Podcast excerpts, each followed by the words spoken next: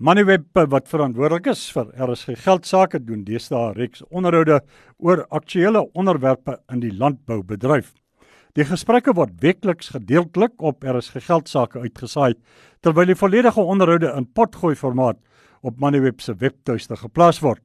Dis www.moneyweb.co.za.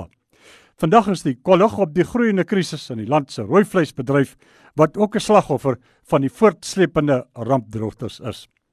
Ons praat met Gerard Skutte, uitvoerende hoof van die Nasionale Rooi Vleisprodusente Organisasie. Goeiedag Gerard. Goeiemôre Andries. Gerard, eh, geografies gesproke, hoe wyd strek die rampdroogte toestande wat die land se rooi vleisbedryf betref? Nee, dit is baie wyd. Uh, dis basies die hele land uitgesonder uh, sekere dele van die Suid en die Oos-Kaap en op hierdie stadium is vyf provinsies reeds verklaar, verklaar as rampdroogte gebiede. Dis die Vrystaat, Noordwes, KwaZulu-Natal, Limpopo en Noord-Kaap. As mense in uh, meer besonderhede gaan kyk, tot watter mate word die bedryf dan deur die droogte geraak? Dit is baie ernstig. Uh, kyk ons aan die kommersiële kant dan uh, uh dink ons dit sal 3 tot 4 normale seisoene duur voordat uh boere weer finansiëel hiervan herstel het. Ons moet onthou dit is die ernstigste droogte in 30 tot 100 jaar op sekere plekke. En wat uh natuurlik ook tragies is, die is die ontwikkelende boere, daar's baie van hulle wat 'n groot persentasie van hulle kudde basies verloor het uh, as gevolg van die droogte. Gerard, en ons moet verder onthou dat uh, hierdie kom op die rug van 'n baie swak seisoen in 2014. So dis eintlik uh, die tweede seisoen van droogte wat in groot dele van die land ervaar word. Gerard, eh, gee vir ons 'n aanduiding van wat op 'n dag tot dag basis daar op grondvlak in die uh, rooi vleisboerderybedryf gebeur. Wel, aan die aan die kommersiële kant is dit so dat uh, die boere moet nou hulle kernaanteelkuddes behou. Ehm um, en ontslaa raak van enigiets uh, enige ander vee op die plaas dit het 'n mate van noodslagtingste tot gevolg gehad en as ons sê die kernkudde behou dan moet die boer hom in 'n baie goeie kondisie hou sodat uh, daar eh, 'n uh, goeie kalf en 'n lam persentasie kan wees uh, aan die einde van die seisoen. En dit het natuurlik groot uitgawes tot gevolg uh, en ook 'n baie ernstige finansiële implikasie. Is julle bewus van grootskaalse vriktes wat al onder diere voorkom?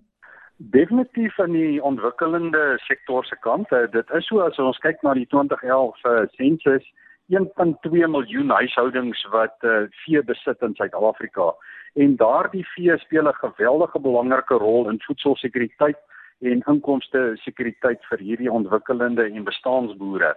40% van alle vee in Suid-Afrika behoort juis uh, aan die sektor uh, en dit is waar ons die verliese gesien het en die vyf provinsies wat ons genoem het en al daardie provinsies het daar uh, veeverliese voorgekom in die ontwikkelende sektor. Gerard, uh, wat is die droogte se gevolge tans uh, vir die rooi vleismark, uh, prys, vrag en aanbod gewys? Ja, aan die einde van die dag moet ons onthou, dis soos enige ander bedryf vraag en aanbod te uh, dikteer uh, op hierdie stadium as gevolg van die baie swak kondisies is daar noodslagting, so daar's groter aanbod op die mark. Ongelukkig is dit nie altyd markklaar diere nie, maar die implikasie daarvan is ek dink dat rooi vleispryse redelik sywaarts beweeg het in die afgelope 6 maande.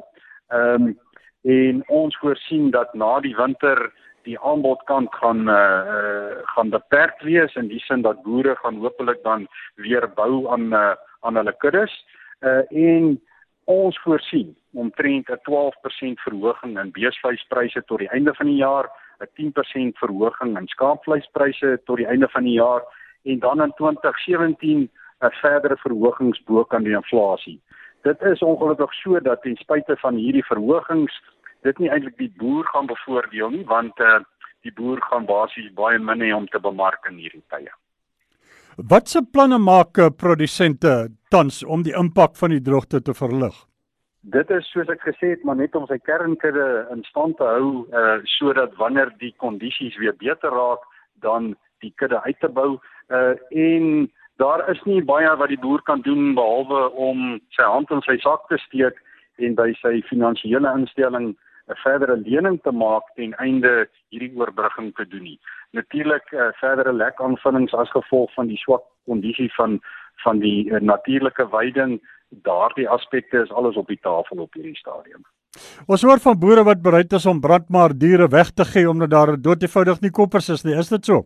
Ja, uh, op hierdie stadium is die kry mense eintlik 'n uh, baie baie swak prys indien daar kopers sou wees uh en om die Engelse term te gebruik cutting your losses is 'n standaard praktyk dit help nie jy vat hierdie diere in die winter in klaar in 'n baie swak kondisie nie uh die kans vir oorlewing is seker dan ook nie baie goed nie Gerard uh, ontvang produsente enige finansiële hulp uh, van staatskant uh, droogtehulp of uh, op enige ander vorm Wel van staatskant af verlede jaar was daar 'n uh, uh, hulp gewees.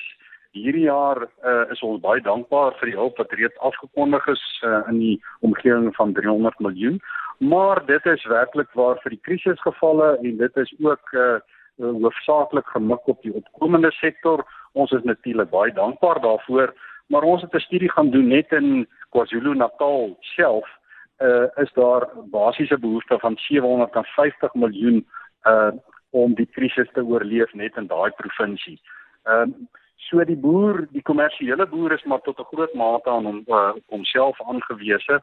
Maar ek moet sê die landboubesighede het na die tafel toe gekom. Die reaksie en ondersteuning van die publiek is verstommend. Uh, mense is baie baie dankbaar daarvoor en ek dink ook dat die finansiële instellings sal ook baie meer simpatiek begin kyk na hierdie probleem uh, in die seisoen wat voorlê. Gerard, uh, ons sien die afgelope week of wat uh, wyd verspreide reën uh, tot watter mate kan dit die droogte toestande verlig? Dit is natuurlik uiters welkom um, en maar ons moet ongelukkig in gedagte hou dat ons het 3 maande van die groei in die natuurlike hulpbron verloor. Uh so die surplusse gaan nie daar wees wanneer ons in die winter ingaan nie en verder ook as gevolg van uh, verminderde aanplantings in die kontantgewasse gaan daar ook nie soveel oesreste wees nie. So ek dink uh, ons moet aanvaar dat uh, ons gaan die winter in met redelike lae volumes uh, en dit plaas natuurlik druk op produksie. Dit was Gerard Skutte, uitvoerende hoof van die Nasionale Rooivleisprodusente Organisasie.